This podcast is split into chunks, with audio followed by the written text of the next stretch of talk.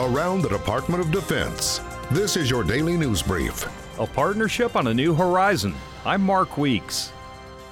New Horizons kicks off in Guyana next month, an event involving U.S. military civil engineers and medical professionals working alongside Guyanese military and health professionals in joint humanitarian assistance exercises. Exercise participants and their local counterparts will work at various locations in Guyana to construct three community centers and a women's shelter, and U.S. military doctors will provide medical care to Guyanese citizens. New Horizons is an annual three month U.S. Southern Command training and humanitarian exercise that takes place in various countries in Latin America and the Caribbean.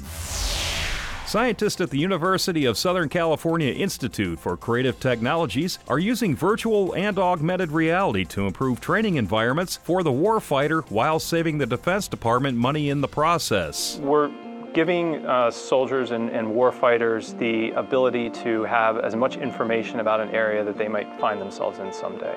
The university's One World Terrain project provides the military with a set of 3D global terrain capabilities, giving small military units data from an off the shelf drone system, eliminating the reliance on professional surveying companies.